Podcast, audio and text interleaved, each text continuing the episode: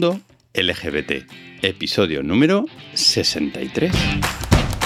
Bienvenido, bienvenida a un nuevo episodio de tu podcast sobre diversidad afectivo, sexual y familiar.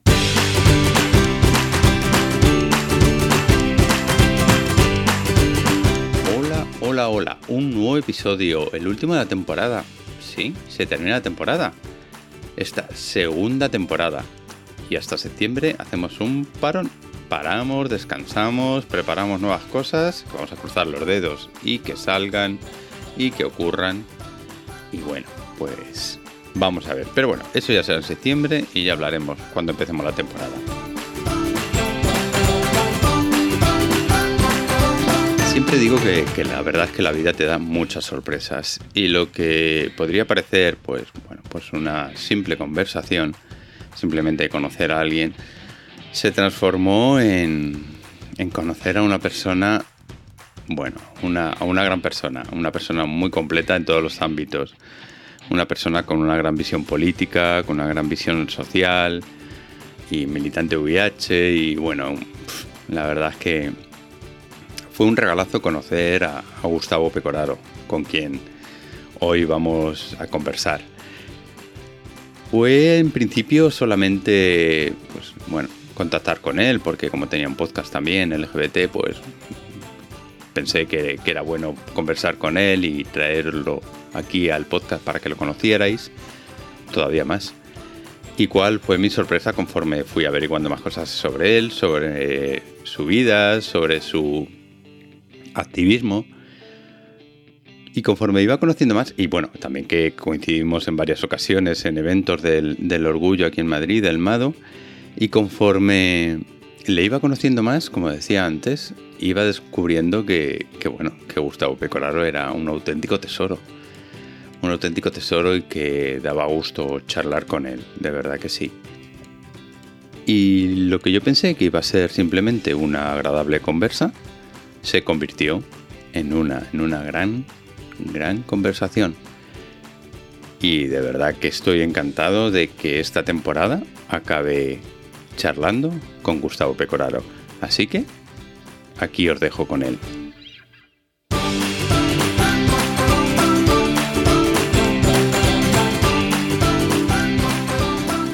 Vaya orgullo, ¿no, Gustavo? Eh, sí, eterno, en todo sentido. Bien, ¿no? Hoy, muy buenas tardes, Gustavo, buenas tardes, buenas noches o buenos días, dependiendo de donde los oyentes nos escuchen. Hoy está con nosotros Gustavo Pecoraro. Bienvenido, bienvenido. Lo primero, darte las gracias por acceder a, a estar aquí, a grabar. No, un gusto, bien, uh -huh. sí, sin problema. Bueno, Gustavo Pecoraro. Eh, ¿Naciste en el año 65, si se puede decir? Sí, por supuesto. Mar de Plata, Argentina. En Mar de Plata, una ciudad balnearia. Escritor, guionista. Participaste en la vigésima segunda edición de Les Gay Cinema con la película El puto inolvidable, que era la vida de Carlos Jauregui. Sí. Y luego, posteriormente, viniste en la siguiente edición como ya... Como jurado, como jurado de, de los premios documentales. Ajá, perfecto. Entre otras cosas, como he dicho, escritor, poeta, tienes innumerables libros. Bueno, bueno se puede enumerar, son cinco bueno. y, y, varias colaboraciones, pero sí. Exactamente. Cinco por ahora se pueden. También has participado como columnista, escritor, mm. eh, en el movimiento activista LGBT en Argentina, podcaster también. Sí, tenemos, bueno, eh, en principio cuando volví a Argentina en el 2010, después de vivir una década acá, eh, bueno, lo, yo quería armar un proyecto de comunicación uh -huh. LGTBI. Y me junté con un amigo y él me propuso que por qué no hacíamos un programa de radio. Entonces nació en, en el 2011 un programa que se llamó El Baído, eh, que se mantuvo al aire eh, todos los domingos de 10 a 12 de la noche, los tortuosos domingos de 10 a 12 de la noche, eh, porque era un horario muy complicado para hacerlo en vivo. Y en el 2016 2016 decidimos eh, salir del aire y replantearnos con qué herramienta íbamos a seguir haciendo comunicación LGTBI. Y Gustavo nos planteó, Gustavo Casals, que es uno de los compañeros del Baído, nos planteó eh, sonido ambiente, eh, nos planteó em, la posibilidad de, conocer la herramienta de los podcasts y transformamos el programa de radio en una red de podcasts, una red de podcasts eh, que se llama Red de Podcast del Baído, que tiene cuatro podcasts. A raíz de eso yo te conocí y la verdad es que debo de admitir que ha sido todo un descubrimiento en estos días del orgullo, donde hemos coincidido en varios eventos, de los cuales ahora hablaremos también. Y bueno, cada vez era más increscendo. Conocí tu, tu faceta de escritor, también la de la de guionista, la de articulista, entonces la verdad es que me he quedado sorprendido y de verdad que te estoy muy agradecido por, por estar, estar aquí. No, eso está, muy bien, hay que, siempre hay que aprovechar eso. También antes del Orgullo de Madrid estuviste para el Orgullo de Nueva York. Mi ida al World Pride de Madrid, de, perdón, de Nueva York, fue una cosa un poquito más institucional. Yo trabajo como asesor parlamentario en la legislatura de la Ciudad de Buenos Aires y un poco mi función es eh, hacer una asesoría técnica en política internacional, política pública LGTBI internacional. Eh, participo de una red donde está la ciudad de Buenos Aires, cuya base es el Ayuntamiento de Madrid, una red iberoamericana que se llama UXI, la Unión de Ciudades Capitales Iberoamericanas, eh, que es donde, hay 29 capitales iberoamericanas y el barco timón es Madrid, pero no solo Madrid. Ahora veremos qué va a pasar, si se financia o no. Em, y entonces eh, uno de mis, como de mis ejes eh, de política internacional tiene que ver con esto de eh, la, la, denuncia y el análisis sobre los crímenes de odio por orientación sexual e identidad de género. En principio en Latinoamérica, pero también en el mundo. Y bueno, eh, yo había participado también en el World Pride 2017, también con una visión sobre Latinoamérica, eh, y un poco era querer repetir la experiencia. Y también con, con una táctica, una estrategia que tenemos en común con el director del World Pride acá, que se llama Juan Carlos Alonso Regueros, que es un poco latinoamericanizar en la medida que se pueda a Enterprise. Eh, es difícil. Entonces... Eh, em, Perdona, ¿difícil por qué? Porque Enterprise es una, desde mi punto de vista, ¿no? Enterprise, eh, por ejemplo, la, la, organización de la, de la Conferencia Mundial de Derechos Humanos en Nueva York dejó mucho que desear. Fue una conferencia eh, primero mucho más pequeña de lo que fue acá. Acá estuvo desde el expresidente Rodrigo Zapatero a, eurodiputadas, eh, personalidades de todo el mundo y hubo una polifonía de voces muy importante, que eso hace a la construcción global de un discurso. Nueva York fue todo lo contrario y fue tan expulsativa que primero fue, muy pequeña y luego eh, no garantizaban traductores. No. no, no lo garantizaban. Y entonces eh, yo me niego a hablar en otra lengua que no sea mi, lengua, porque primero porque hablo mal y segundo podría haberlo escrito y leído, pero me parece que se pierde un poco también esta cosa de pertenencia, ¿no? Somos latinos, somos latinas, somos iberoamericanos y me parece que también tiene que haber una voz que les haga entender a los eh, dirigentes o algunos dirigentes eh, de organizaciones internacionales como Enterprise, que el orgullo es de, Quebec, de norte a sur. La idea que, que, lo, que planteamos o que verbalizamos muchas veces con Juan Carlos es esto de la necesidad de, de reconocer la voz del orgullo que hay en, en muchas partes de, de, Latinoamérica y, y, como dice Uge, ¿no? de norte a sur, de este a oeste, el orgullo es de todos y de todas. Y entonces eh, yo me quedé muy decepcionado con, la organización del World Pride Nueva York. Me pareció elitista. Sí. yo no soy un tipo que me considero disidente o queer o me gustan algunos orgullos críticos, otros no. No, tengo una posición de, crítica del oficialismo, pero realmente fue elitista.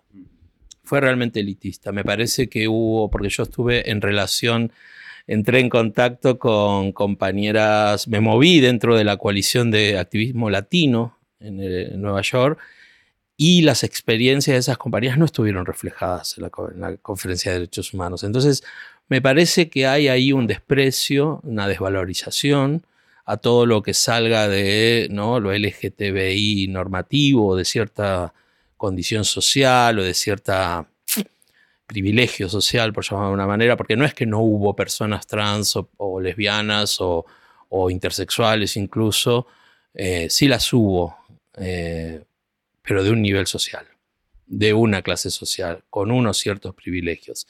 Y me parece que también es interesante hacer la interseccionalidad, reconocer a las compañías latinas que trans de, no sé, de Ecuador, que están en Nueva York todos los días eh, bajo la amenaza de la deportación. Eh, me parece eso mucho más importante, o me parece también importante para no hacer esto de qué es lo más importante, sino me parece que eso es también muy importante como si tuviéramos que escuchar, no sé, a la eh, coeditora de Out Magazine, que está muy bien, pero me parece que también hay que reflejar otras cosas, ¿no? Y además, con la experiencia tan impresionante que fue el World Pride 2017 en Madrid, con una carga ideológica, bueno, yo lo dije un poco el otro día en el Parlamento Europeo, realmente fue así. Eh, se intentó buscar las distintas voces, se intentó dar espacio a un montón de gente en Madrid, con una carga eh, ideológica clara y política, hubo actividades culturales paralelas, como el Porvenir de la Revuelta, que estuvo muy bien y tuvo mucho financiamiento.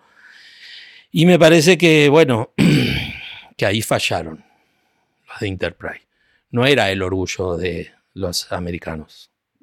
Es el orgullo de todos. Los 50 años es el orgullo mundial, el orgullo de todas y todas las personas que reivindicamos el orgullo. Entonces, apropiárselo de esa manera me da un poco, me dio un poco de, en un momento dije, no participo de nada, me voy a la Mani el domingo 30, pero después sí participé de la marcha trans el jueves 28, de una actividad que hubo en un barrio con activismo LGTBI, sobre todo trans, latino.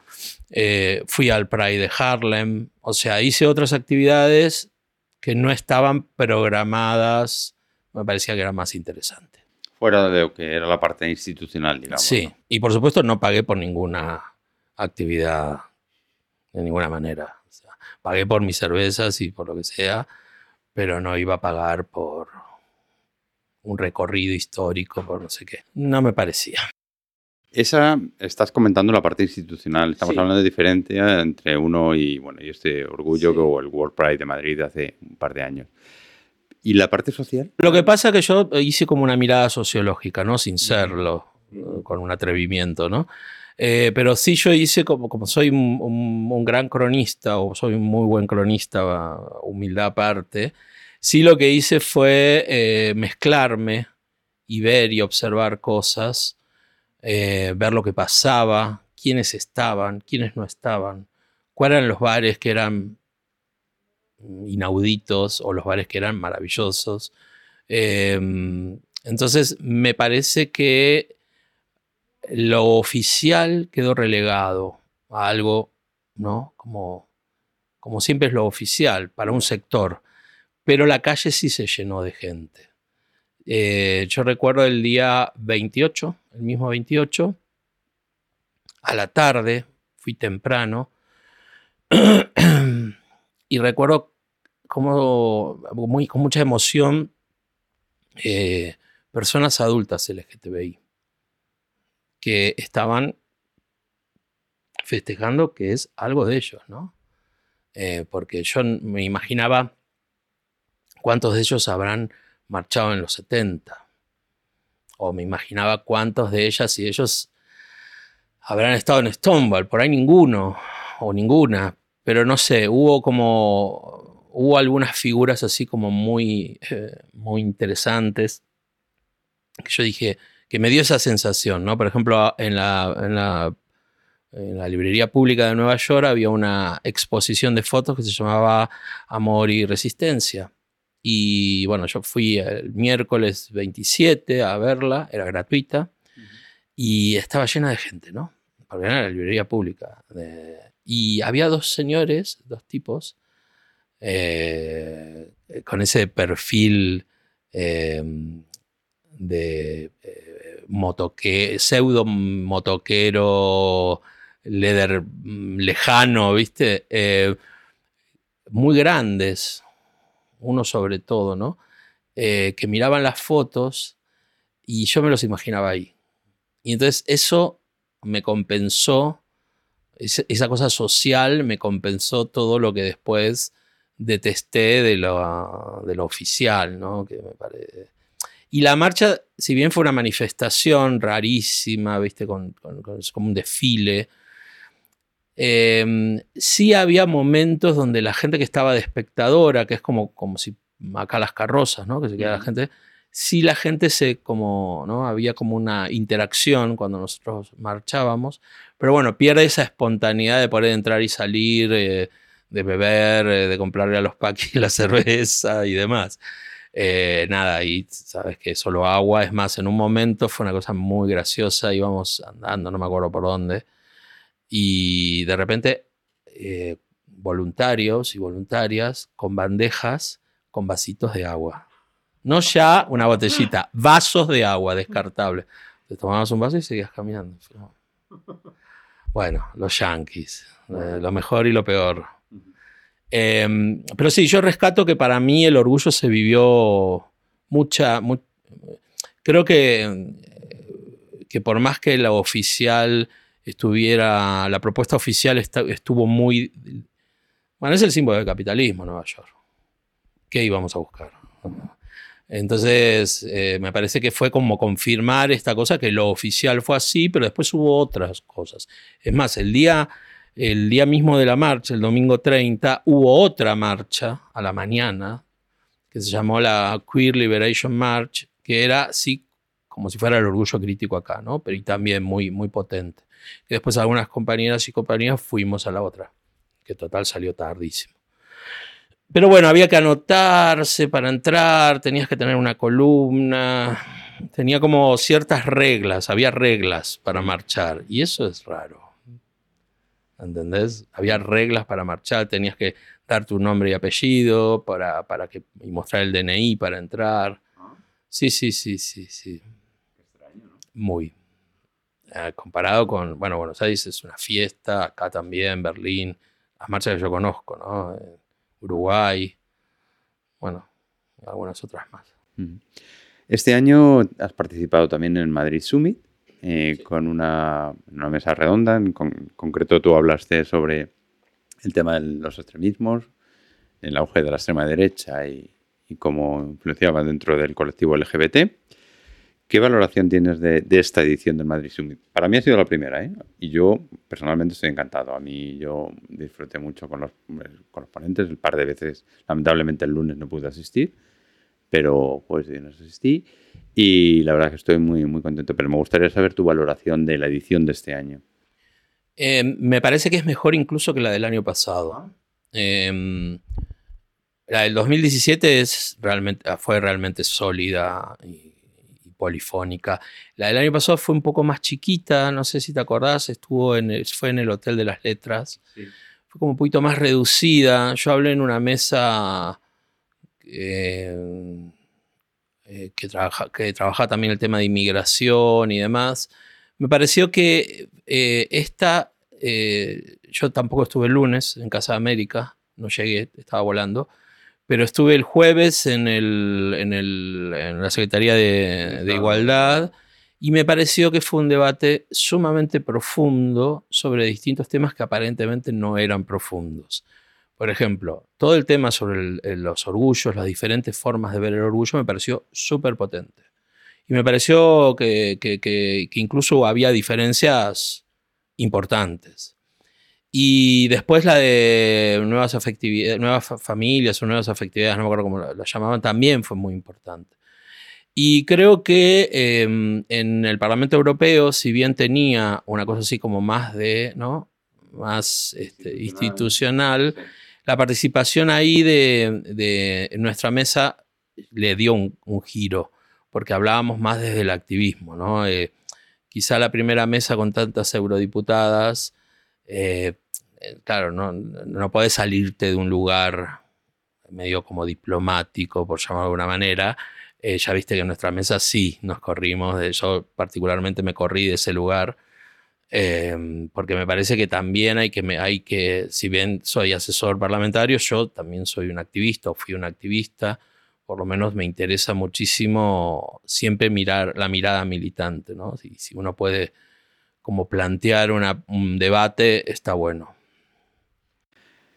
¿Qué está pasando en Europa? Que está la extrema derecha llegando a las instituciones. ¿Qué, qué estamos haciendo mal? Bueno, o, quizá lo que pasa es, mira, yo tengo un, un, artículo del 2015 eh, que se llama, que he escrito en, un periódico argentino que se llama A la derecha de la pantalla. Yo soy, yo soy muy anticlerical, soy muy anti jerarquía católica y soy muy anti-Vaticano. Y por lo tanto yo no me compro el, paquete del Papa Francisco progresista y, bla.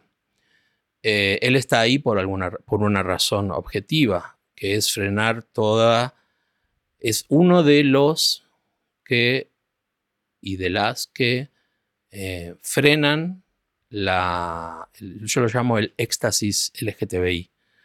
Eh, que se abrió con las leyes de matrimonio igualitario eh, y que se, que se consolidó, por lo menos en Argentina, con una ley de identidad de género fortísima y vanguardia a nivel mundial. Entonces me parece que la contrarreacción, la, reacción conservadora, se fue como, fue preparando sus soldados y sus soldadas. Y, bueno, el Papa es uno, Putin es otro, eh, y luego, eh, yo siempre, eh, yo jamás subestimé la, figura de Putin. Porque me parece que la Federación Rusa no es cualquier país. No es un, país africano que, con la gravedad que eso lleva, ¿no? Pero, convengamos que la Federación Rusa es una de las grandes potencias del mundo. Rusia además es miembro permanente con veto en el Consejo de Seguridad de las Naciones Unidas. Eh, hay un carácter ahí eh, muy importante de como de ejemplo, de mal ejemplo para nosotros, pero de ejemplo para las derechas y las ultraderechas, de tener estos líderes, ¿no? Un Putin, un Papa, un Trump, un Netanyahu, un Bolsonaro ahora, y todos estos fenómenos de la ultraderecha en Europa son un poco un reflejo marginal, pero son un poco el reflejo de, esta gente, ¿no? O sea, en Chechenia ocurre lo que ocurre con los campos de concentración hacia las personas LGTBI porque hay un Putin que lo ampara y porque hay una sociedad internacional que sí levanta su voz hasta ahí. Porque yo siempre digo que la ONU es uno de los, de los emblemas de la gran burocracia administrativa y financiera del mundo, ¿no? Porque ahí todos se cuidan de no, no salirse de la raya, pero mientras a nosotros nos siguen matando.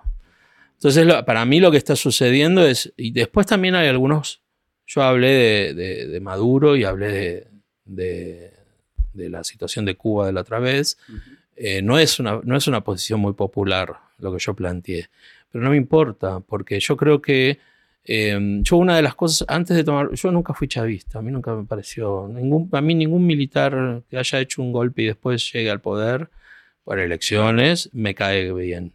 Pero bueno, tenía un rol antiimperialista, era una figura antiimperialista dentro de América Latina, entonces también hay que entender ciertos procesos del marco de América Latina donde no voy a salir a criticar a, a, Chávez antes de no criticar a otros que son peores o que son realmente peores. Pero Chávez no era así con el colectivo LGTBI. Eh, y, menos con la situación que está viviendo sectores de las personas que viven con VIH. igualmente yo no hablo solo por mí. Yo fui y pregunté a los compañeros y a las compañías venezolanas qué opinaban. Y también me sé, tengo cifras. En Venezuela se han muerto 5.000 personas eh, viviendo con VIH por la falta de medicación, por la desatención médica. O sea, dirán, no, bueno, eh, el bloqueo económico o no sé qué cosa. Bueno, perdón, Rusia no tiene bloqueo económico y hay un montón de países que no tienen bloqueo económico con Venezuela. Y plata en Venezuela hay, es uno de los países productores de petróleo más ricos del mundo. Entonces, si eso provoca que eh, muchas personas migren desesperadas. Hay una migración a, Argentina de, chicos gays, sobre todo eh, venezolanos, que vienen a como sea, necesitan salir de Venezuela. Y algo hay que decir, por lo menos. Digo, también tendrá su responsabilidad la gestión interna, más allá de toda la responsabilidad que tiene el imperialismo, por supuesto, como eje, ¿no? Sí, que no, eh, descartamos eso. Nada, no lo vamos a descartar. Pero lo que pasa es que yo no voy a poner malo imperialismo, bueno Maduro, de ninguna manera. Porque antes que eso me pongo en las personas que tienen que irse para poder salvar su vida. Y lo de Cuba es un poquito más o menos similar. Eh, digo, Mariela Castro viene trabajando el tema LGTBI hace muchos años y lo que hizo y, lo que, y el menosprecio que le dio a esa manifestación no estatal, eh, a mí mucha gente me criticó porque yo dije que, nada, que parece que si atacás a ciertos homosexuales, eh, lesbianas y gays está bien, porque el Estado es bueno, y si los atacás en otros lugares está mal. Em, criticarlo, ¿no? Por supuesto. Y ella fue muy dura con esos... Eh, bueno, que, que, Trump felicitó a esa manifestación, que los gusanos de Miami se habían aprovechado. Claro que se iban a aprovechar, por supuesto que se iban a aprovechar. Ahora, ¿era necesaria reprimirla? los que corren, ¿qué van a hacer? ¿Van a tomar el poder? Eran 100 personas. Entonces me parece que eh, alguien tiene que levantar un poco esa voz, ¿no? Eh, sobre todo porque después quienes defendieron a Mariela Castro o justificaron esa represión son los que van pagados a Cuba, invitados por, por el CNSEX a dar sus conferencitas sobre disidencia y bla. Y a mí me parece que, bueno, no, no es que tu opinión tiene una chequera atrás. La mía por lo menos no, qué sé yo. Eh, entonces la verdad que no estaba bueno, no estuvo bueno lo que hicieron. Sí, porque al fin y al cabo hay una cosa común y es el respeto a los derechos de la población, en este caso LGBT. Pero es que entonces si no, pero es que, pero es que entonces si no crees que la homofobia es solamente para para un sector, o la, el lesbo-odio es solamente a unas lesbianas, o, si sos de las guardias de seguridad de, si sos gay y eh, no sé, y sos del Partido Comunista y sos eh, amigo de Mariela Castro y no sé qué cosa, eh, tenés ciertos derechos y si no, y si no piensas igual que ella, tenés otros. Y que es un poco lo que, lo que yo siempre digo, ¿no? hay, hay muchas formas de sentirse orgulloso. Yo, por ejemplo, eh, digo que en las, en las manifestaciones del orgullo tienen que entrar todos los orgullos, salvo los que están haciendo todo lo posible para que la ultraderecha nos quite con nuestros derechos. Entonces, una, yo les grité a los de Ciudadanos. Sí, les grité. Em, porque me parece que además fue una provocación lo que hicieron ir con una columna e ir reivindicando este, esta situación de eh, nosotros también, este también es nuestro orgullo. No, no, no, no. O sea, nadie va a dejar de decir que ustedes son gays o lesbianas o transexuales o lo que sea. Pero mientras estén pactando con un partido ultraderechista que va en contra del feminismo, contra, los eh, inmigrantes y contra el colectivo LGTBI, que tiene una política que ataca directamente al colectivo LGTBI, ahí hay una, línea divisoria muy importante y me pareció que la manifestación lo demostró. Primero por el contenido político que, le dieron las organizaciones y me pareció que esa plantada de cara frente al ayuntamiento fue buenísima.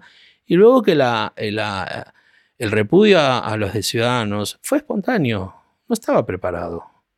Yo al principio los vi, ni me di cuenta quiénes eran. Después claro, ante su permanencia y ante su... porque ellos provocaban también. Eh, y todo lo que sigue, ¿no? Eh, hoy, hoy Rivera diciendo que va a pasar a la fiscalía, a las agresiones. Bueno, lo primero que tienen que decir, estamos pactando con un partido ultraderecha que quiere atacar los derechos del colectivo LGTBI. Después que... Pero bueno, esas son las miserias de los partidos políticos. Lo que sí que es cierto es que, bueno, a mí en este caso estoy contento porque ha habido un movimiento, ha habido, ¿sabes? Creo que llevamos unos tiempos, un tiempo, unos años bastante dormidos. Te hablo, por ejemplo, por aquí en el activismo, conseguimos una serie de leyes, derechos y tal, como que nos hemos un poquito dormido. Es que porque eso le pasa a los activismos en muchas partes del mundo. En Argentina también. Empiezan a confiar en los partidos políticos. Empiezan a confiar en la articulación con ciertos estados y ciertos gobiernos. Que es cierto, ciertos gobiernos, ciertos estados y ciertos partidos permiten la articulación. Pero si vos sos un activista de una organización de la sociedad civil, siempre tenés que tener como una vereda o estar a dos pasos diferentes de los partidos políticos y de los estados y de los gobiernos. Porque si no, después te confundís al reclamar. O si no, ser claro y decir, yo soy militante partidario y además soy militante LGTBI. Y me parece que acá, en Argentina se vio, muy claro cierta desvarío en algunas agendas y acá quizá no se ha presionado del todo por ciertas articulaciones que también son buenas, ¿no? O sea, eh, me, parece, que hay un, desde el año, del año pasado a hoy, eh, a, a, esta Marni, ha habido un cambio.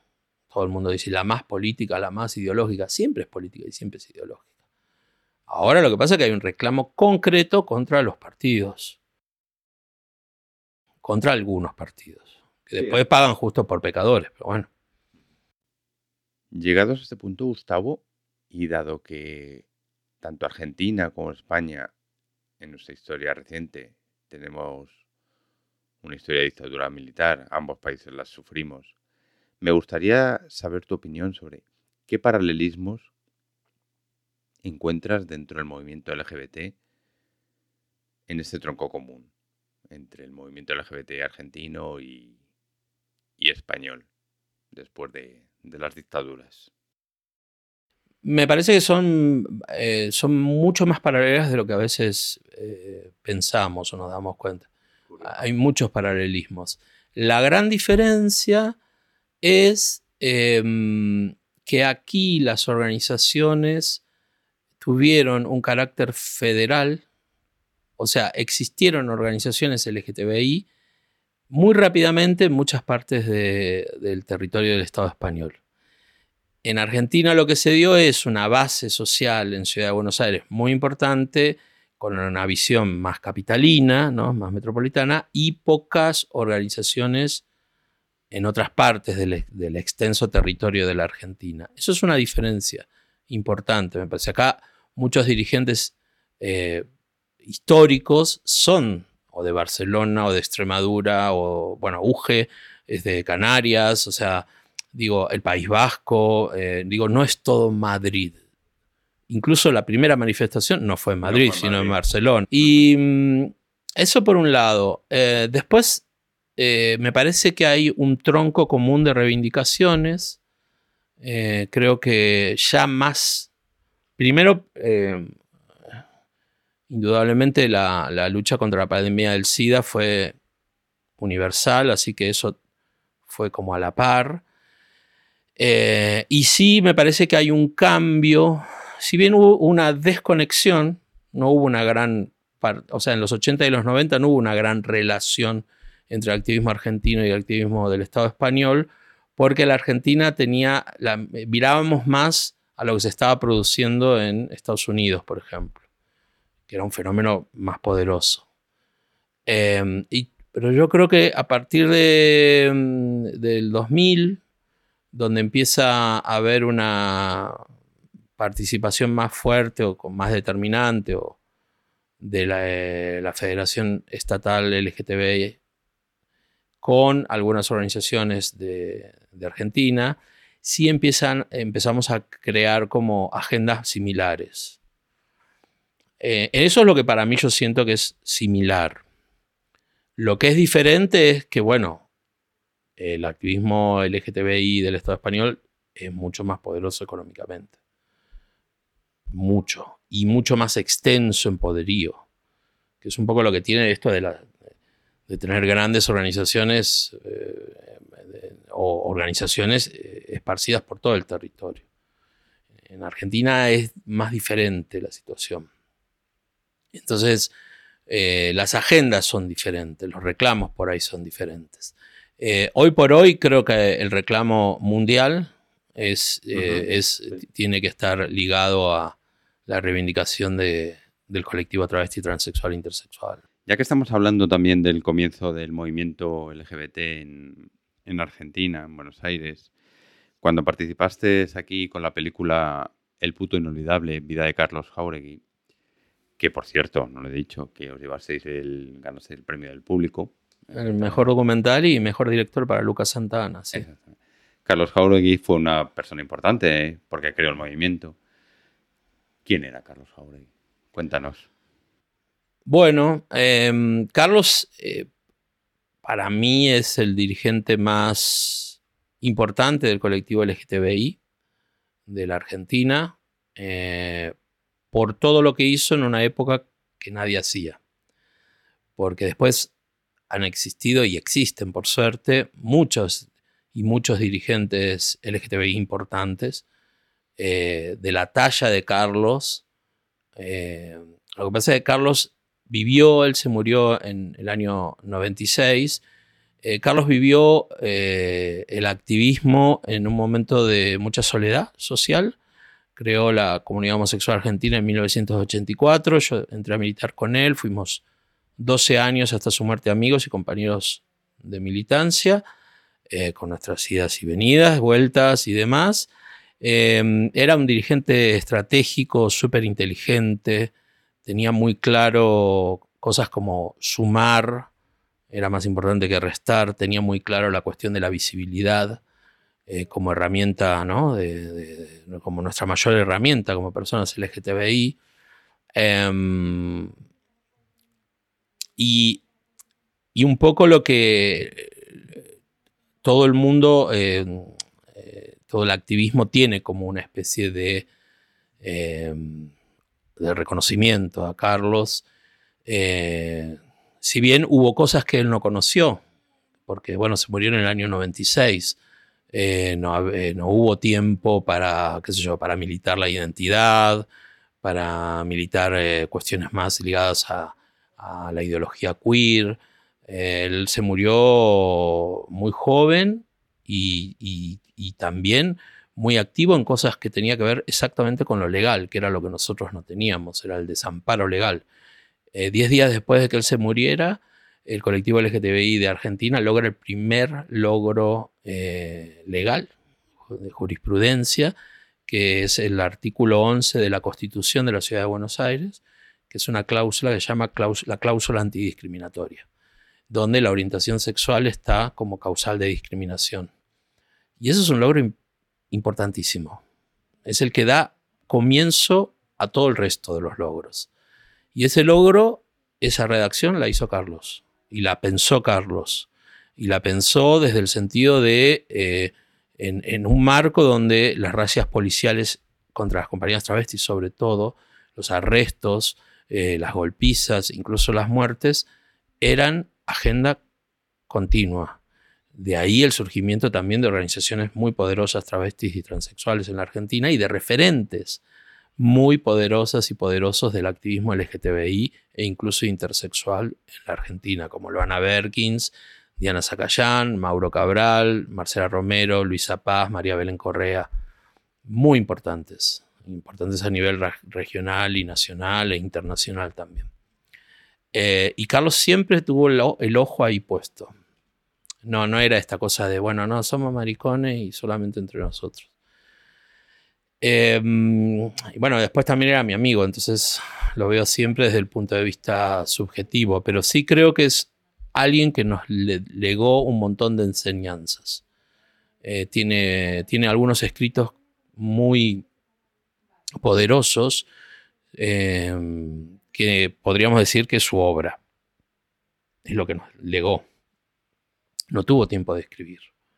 No sé si me entiende. Eh, o sea, primero fue luchar contra la policía, contra los arrestos, etc. Después fue luchar contra el SIDA, contra, contra contra o sea, era tan eh, momentáneo lo que había que hacer, era tan inmediato, mejor dicho, no momentáneo, que bueno, que él no tenía tiempo. No había tiempo para pararse y, pensar en un libro sobre teoría, el que lo podría haber hecho, lo podría haber sido. Entonces, todo lo que se ha rescatado, yo compilé un libro que se llama Acá estamos, Carlos Jauregui, Sexualidad y Política en la Argentina, donde 14 entre dirigentes, eh, amigos, políticas, eh, investigadoras, escribimos sobre Carlos Jauregui y eh, rescaté los pocos artículos que había publicados de él en algunos medios y de un libro, de un libro que él estaba escribiendo, algunas frases,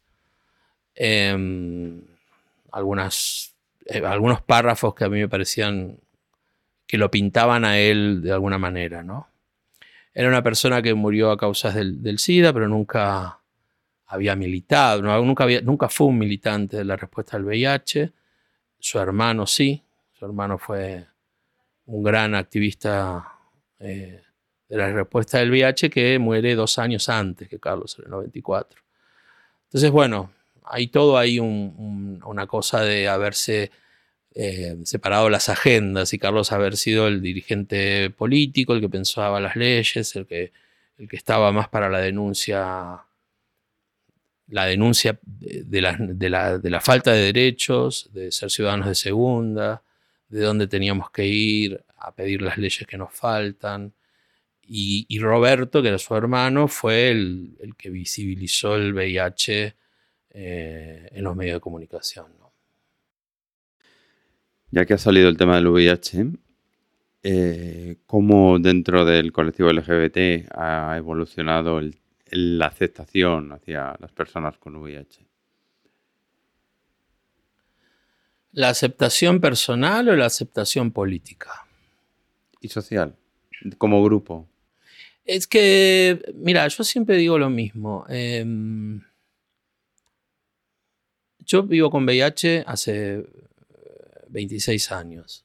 Y mm, yo digo que eh, para las personas que vivimos con VIH, el primero de diciembre son los 365 días del año. Eh, porque, porque es así, porque nosotras y nosotros tenemos que todas las mañanas levantarnos y tomarnos nuestra medicación y ir hacernos nuestros análisis de sangre, etcétera, etcétera.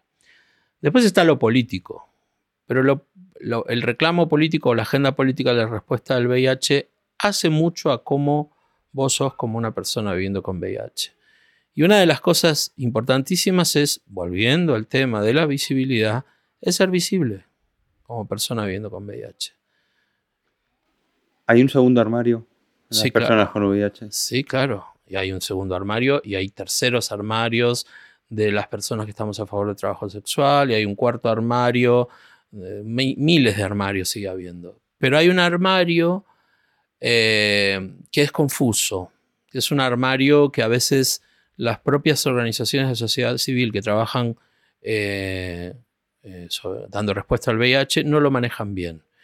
Porque de ninguna manera ser una persona visible viviendo con VIH te hace especial para bajar línea a otras personas que viven con VIH porque no estamos hablando de cualquier cosa.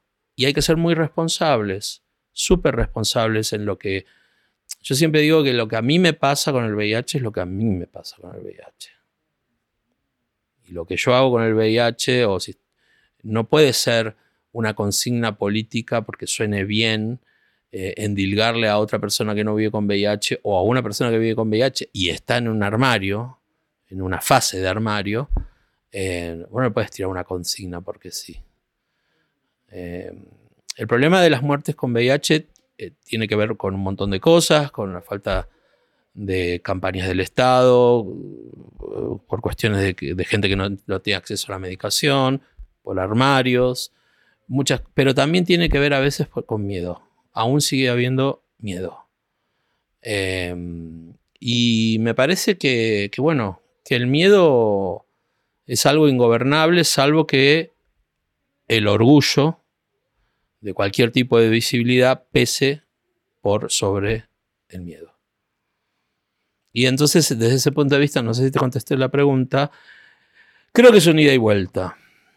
Sí, yo creo que hay, hay momentos y momentos, hay lindas experiencias. En Argentina hay una organización de jóvenes, cero positivas y cero positivos, que se llama RAHAP, Red Argentina de Jóvenes y Adolescentes Positivos, que laburan muy bien, que, que hacen de la visibilidad un marco importante, pero a veces utilizan ciertas campañas que yo no sé si hacen tan bien.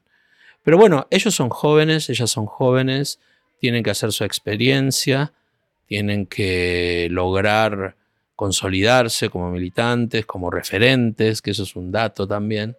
Y después las viejas estamos para, para escuchar y para poder transmitir nuestra praxis, eh, que es un poco lo que a mí me interesa hacer, ¿no? O sea, yo cuento lo como me pasa a mí. Eh, y al que le haga bien, que le haga bien. Y a la que le haga bien, que le haga bien. Eh, pero nunca, nunca, nunca haría, nunca haría nada para que las personas puedan este, creer que lo que yo digo es lo que tienen que hacer. Gustavo. Sí. ¿Cómo es el amor, marica? Uf. El mío es complicado. ¿Complicado por qué? Porque sí, porque es complicado. No, no, no, no es mi fuerte. El amor siempre es complicado. Sí, pero. ¿Y el tuyo más? Bueno, yo hablo de lo que yo sé, de lo que vuelvo a repetir, hablo de, mí, hablo de, mis frustraciones. Bueno, em, es intenso, eh, fundamentalmente. Es eh, en, un, en un punto de vista es un, amor eh, Mm, de guerra, ¿no? Un amor como apasionado, constantemente, ¿no? Hay como, yo siempre digo que es como un amor que uno hace, eh, que, nació un día y siguió enamorándose en todos los hombres que yo fui amando y que me fueron amando, algunos ni me amaron. Em, indudablemente mi amor marica es el que merece una poesía, si no, no es amor. Y, también con el paso de los años, eh, como que ha cambiado, eh, dejó de ser tan crédulo y tan, por llamarlo de una manera, eh, naif o, o, medio como, bueno... Romántico. No, no, no, porque aún hoy es así, pero es menos eh, de telenovela. Eh, es, yo siempre digo que es lo que es, eh, no, no, no, no sé si lo pudiera explicar, para eso lo escribo. creo que tiene que mi amor marica tiene que tener muchas fases de pasión, muchas fases de deseo, puede haber amor a primera vista, puede haber amores rotos, inconclusos, bla. Em, creo en el amor romántico, pero no desde el punto de vista de, del amor romántico de casamiento y bla y todo eso. Creo que no podemos, así como nos apropiamos del insulto de puto, torta o traba, como se dice en Argentina, acá sería maricón, bollera, trans, o traba, travesti, no sé cómo sería acá. Pero yo creo que el amor no se lo podemos dejar a la heterosexualidad. No se lo podemos dejar a la heterosexualidad solo. Por eso para mí hay un amor que es marica, como me imagino habrá un, amor lésbico y habrá un amor gay y habrá un amor de pendejos.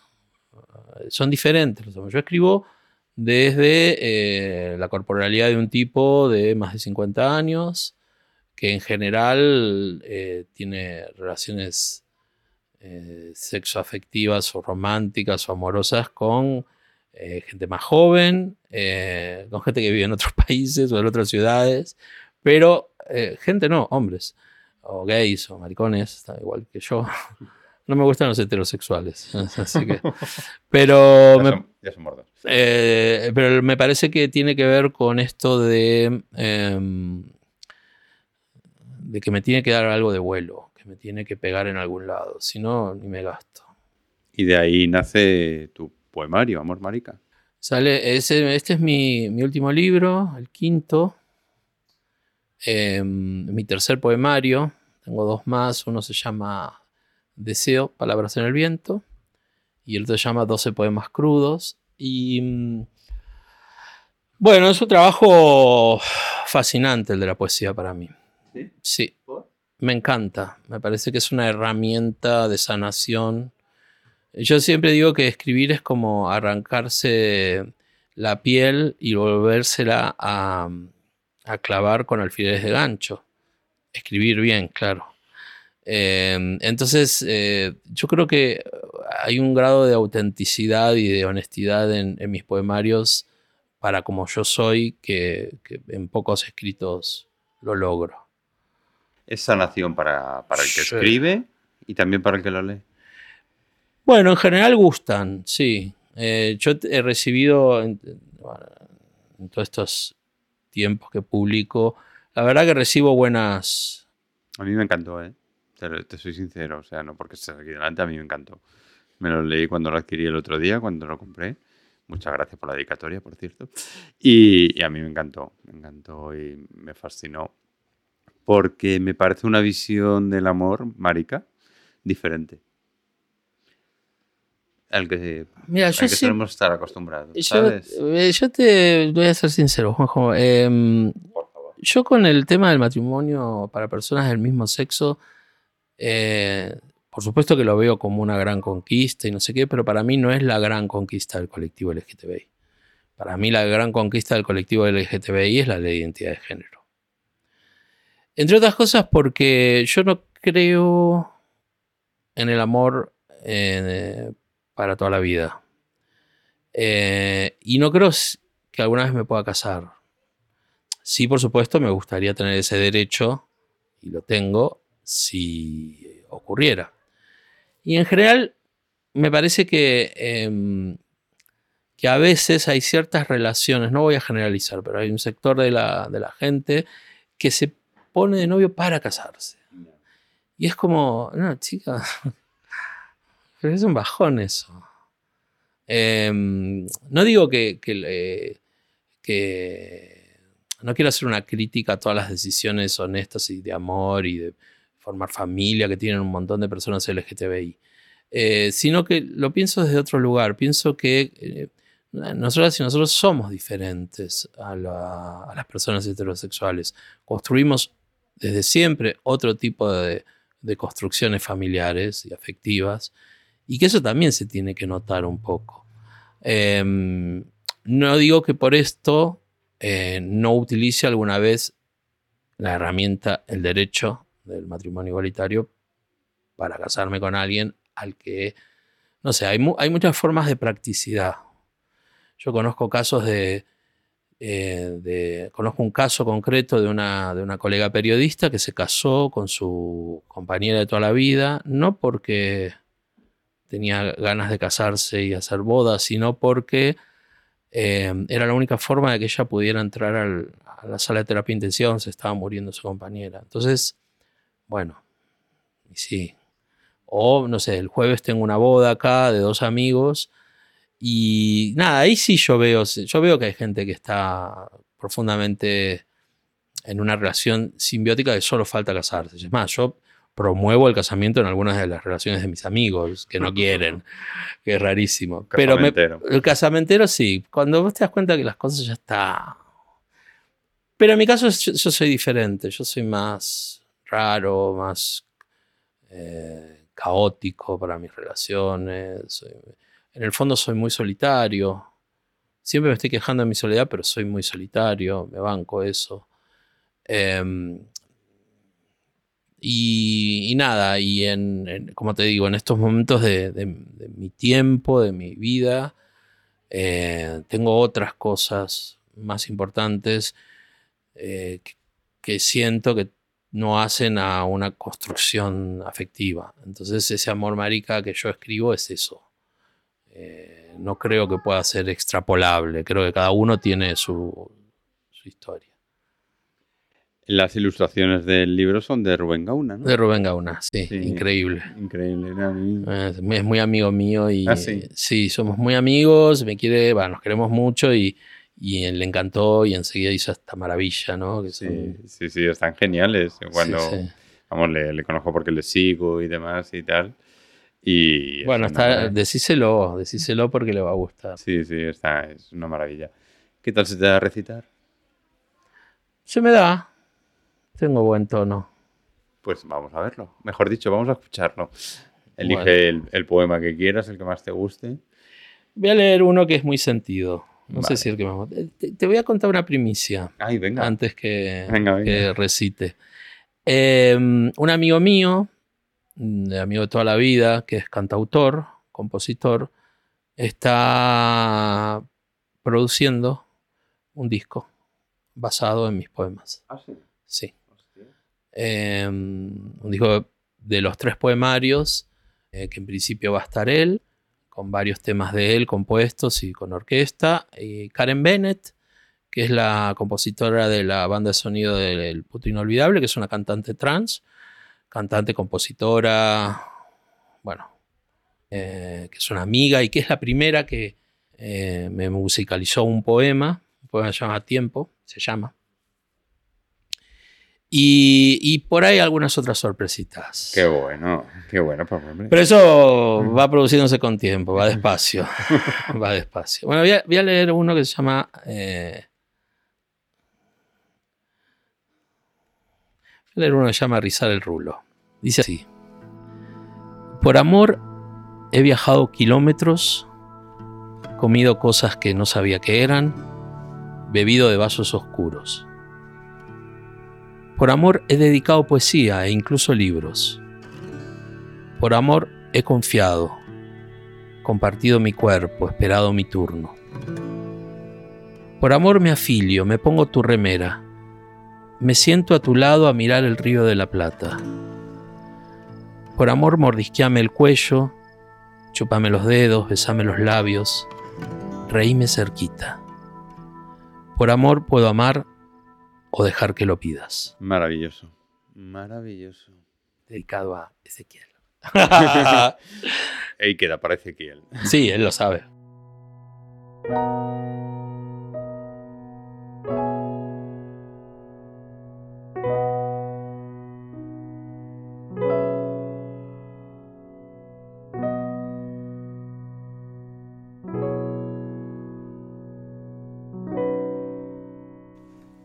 Dos cuerpos cabalgan a la luz de la luna que los ilumina con su paciencia dañares.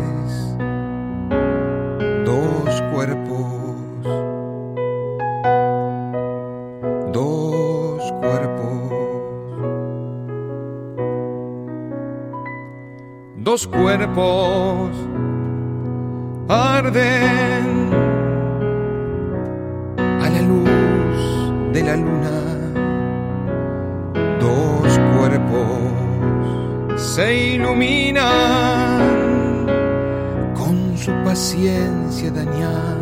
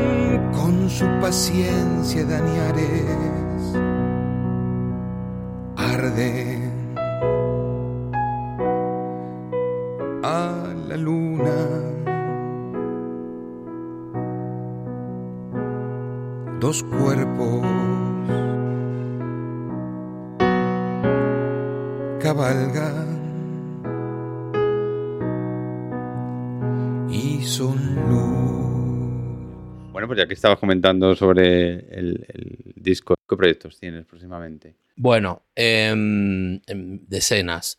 Tengo. eh, escribí un guion. Escribí dos guiones. Eh, uno para, va a ser una obra de teatro, un, un monólogo que va a ser una, una actriz argentina. Pero eso es para el año que viene. Ya está, ya un director lo agarró, lo cogió, le Bien. gustó, eligió a la actriz, a ella le encantó.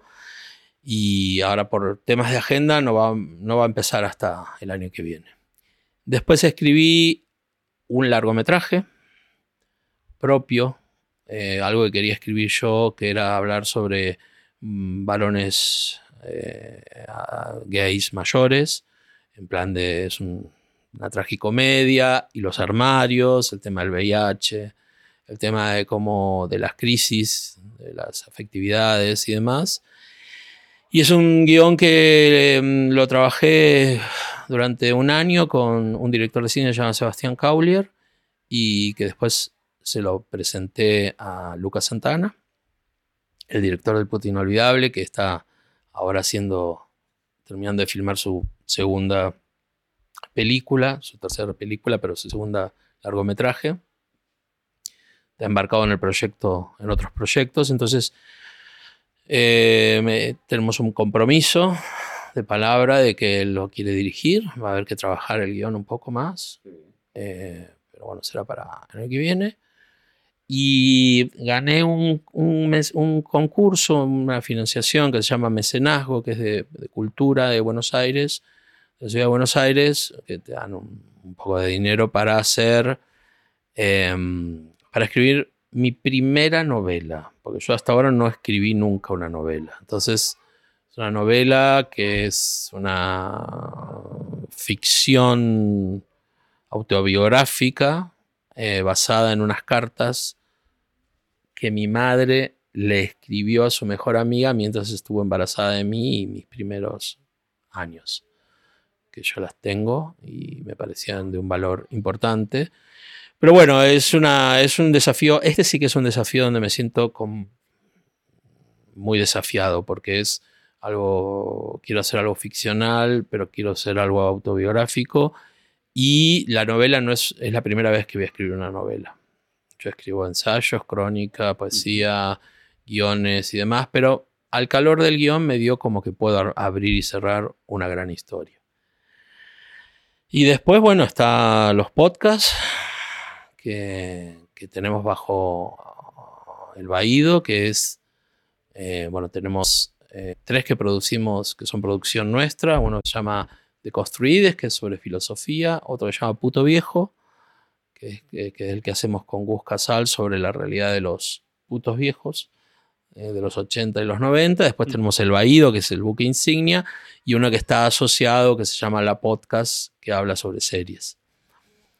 Y bueno, y seguir yendo a los orgullos, participando en política LGTBI internacional.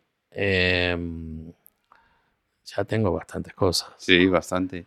Eh, sí, tengo, hay, hay- otros proyectos por ahí dando vuelta, pero hacen más, dan más todavía que pensarse.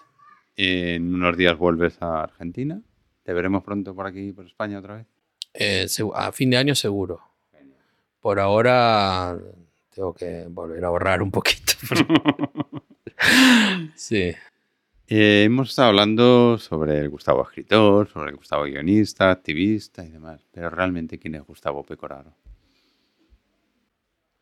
Eh, para epitafio de tumba. No. Podríamos poner que. Para final del episodio. Creo que siempre, eh, a ver, hay una frase, a ver si me acuerdo cuál era la frase, pero es algo así como, em, intenté hacer cosas, intenté ser feliz. Madre Ya mía. saben, para tumba, la que me sobreviva. Genial. Eh, Gustavo, estamos lamentablemente llegando al final de la entrevista. Me han faltado un montón de cosas por ahí por hablar y por charlar, pero bueno, espero que haya otra ocasión.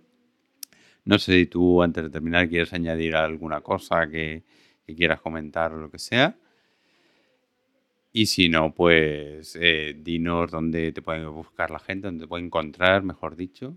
No, bueno, a gusto y muchas gracias por la entrevista. Gracias a em, ti, por supuesto. Eh, bueno, soy Gustavo Pecoraro, no uso Facebook, solamente me pueden encontrar en Instagram eh, o en Twitter, que es mi red más eh, popular, en la que más lío hago. no crean que todo lo que digo lo digo en serio, pero muchas cosas las digo con ironía. Gustavo, muchas gracias. Te estoy muy agradecido de verdad. Gracias a vos, Juanjo habernos dedicado este momento, conversar contigo, conocerte un poquito más, descubrirte y sentirte más. Y quiero terminar con una frase de uno de tus poemas que me encanta. Quiero un tobogán que solamente suba cuando todo baja, cuando todo caiga, cuando todo ceda. Gustavo, gracias. Gracias a ustedes. Hasta la próxima. Chao. Chao. Quiero un tobogán que solamente suba contra el agua, ajeno al tiempo adormecido por el viento que lo acuna, que lo acuna, que lo acuna, que lo acuna. Quiero un tobogán que solamente suba de madera, color arena, escalera de hierro y arenero, y arenero, y arenero, y arenero. Quiero un tobogán que solamente suba Quiero un tobogán que solamente suba, pretenderlo acerca al misterioso sueño que sueño cada noche desde que te conocí. Quiero un tobogán que solamente suba. Quiero un tobogán que solamente suba, pretenderlo acerca al misterioso sueño que sueño cada noche desde que Quiero un tobogán que solamente suba, que haga arabescos en las plazas. Reino de niñas con entrada libre a todos, libre a todos, libre a todos. Todos. Quiero un corazón que solamente suba, irreductible, me acompaña al infinito y cruce ese horizonte que trazamos, que trazamos, que trazamos, que trazamos. Quiero un tobogán que solamente suba, quiero un tobogán que solamente suba cuando todo baje, cuando todo caiga, cuando todo ceda. Quiero un tobogán que solamente suba Quiero un tobogán que solamente suba, pretenderlo acerca al misterioso sueño que sueño cada noche desde que te conocí. Quiero un tobogán que solamente suba. Quiero un tobogán que solamente suba, pretenderlo acerca al misterioso sueño que sueño cada noche quiero un tobogán, lo quiero eterno, gigante, quiero un tobogán, gigante, creciendo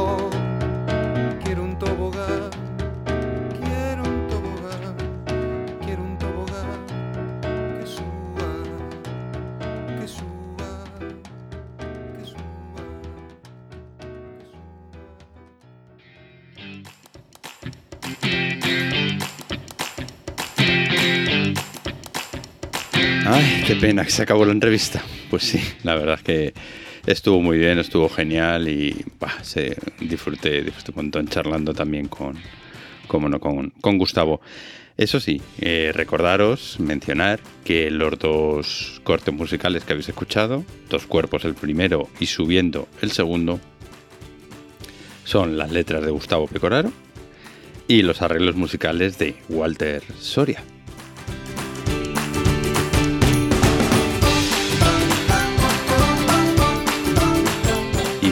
Como he comentado antes, este es el último episodio de la temporada. Aquí llegamos ya al final. Y bueno, espero que la verdad es que ha sido un broche de oro la, la conversa con Gustavo para terminar la temporada. Y nada, recordarte que, bueno, pues si quieres ser tú el próximo o la próxima que quiere estar en un episodio del podcast, puedes ponerte en contacto con nosotros en la dirección hola mundo.lgbt o dentro de la página web www.mundo.lgbt. Ahí hay una pestañita que pone contacto y nos envías un correo y nos cuentas lo que estimes oportuno. ¿Vale? Facilito. Y también que nos puedes encontrar en todas las redes sociales con el nick LGBT Mundo LGBT. Y este podcast lo puedes compartir, no puedes, debes compartirlo con tus amigos, con todo el mundo algo al que creas que, que le puede o la puede interesar, porque ya sabéis que el objetivo de este podcast es simplemente comunicar, contar y relatar. Así que compártelo, que estamos en todas las plataformas de podcasting. No lo olvides.